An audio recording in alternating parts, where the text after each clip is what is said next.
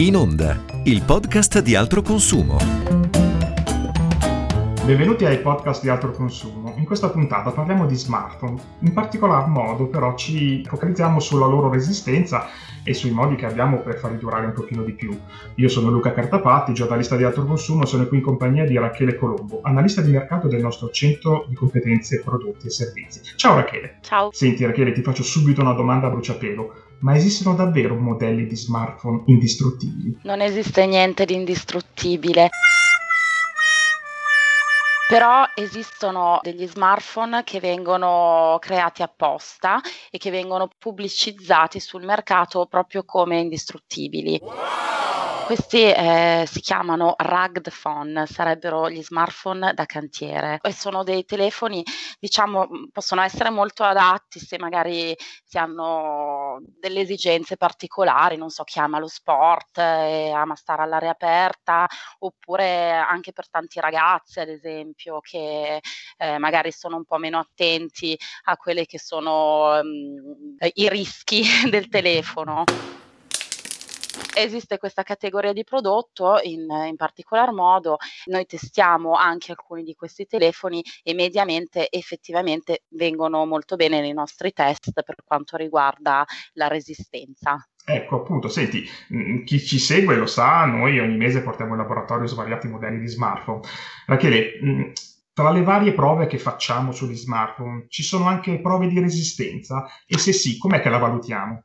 Assolutamente sì, eh, la resistenza infatti è fondamentale non solo perché diciamo se ci si rompesse un telefono, si rovinasse, pegniamo molto per quanto riguarda il prezzo che abbiamo pagato, diciamo gli smartphone eh, sono certo, comunque un prodotto molto caro.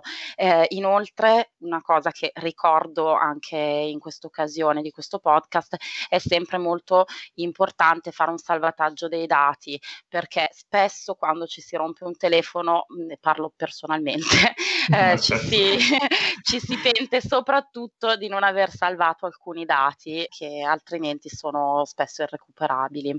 Allora, eh, noi testiamo sì diversi tipi di resistenza. In primis la resistenza alla caduta, per cui abbiamo una, una scatola rotante, quindi un, diciamo uno strumento apposito che simula una caduta da 80 cm eh, ripetutamente, per cui testiamo tutti i telefoni per eh, 50 cadute e eh, a seconda dell'esito di questa prova li testiamo per altre 50 cadute. Quindi in totale un, un telefono viene valutato su una caduta, eh, diciamo su 100 cadute ripetute. Questo per quanto riguarda appunto la resistenza, ad esempio, non lo so, ci cade mentre l'abbiamo in mano, eh, l'abbiamo in tasca, l'abbiamo su un tavolino.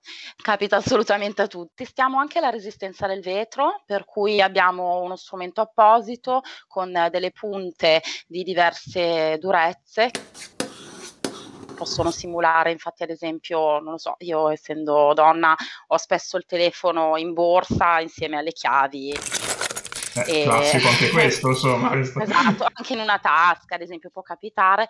Quindi testiamo anche la resistenza dello schermo e del vetro. E infine testiamo la resistenza all'acqua. Esistono molti telefoni, eh, ad esempio siamo più o meno sul 50% adesso che si mh, mm, proclamano come waterproof, quindi resistenti all'acqua. Ecco, ma eh, scusami, eh, ti interrompo un attimo perché io ho visto delle pubblicità pazzesche, eh, di cellulari bagnati, buttati in piscina, schizzati, eccetera, eh, waterproof, eh, ma, sono, ma, senti, ma sono guai quando ci cas- casca il cellulare in piscina, eh, che cosa possiamo, c'è qualcosa che si può fare se succede sta roba oppure lo buttiamo via direttamente dopo aver fatto salvamento dei dati, come, allora, come abbiamo detto prima? Come, come dici tu, esistono molti telefoni pubblicizzati come waterproof ed è molto importante chiarire questa cosa. Allora, per essere considerati waterproof, waterproof, i telefoni vengono testati, ci sono degli standard appositi, però intanto il telefono eh, per essere eh, considerato waterproof viene immerso in acqua e non cade in acqua. Questa è una differenza sostanziale, per cui Ah, mi sì? fanno molto ridere queste pu- pubblicità in cui si proclama, si vede il telefono che cade ovunque.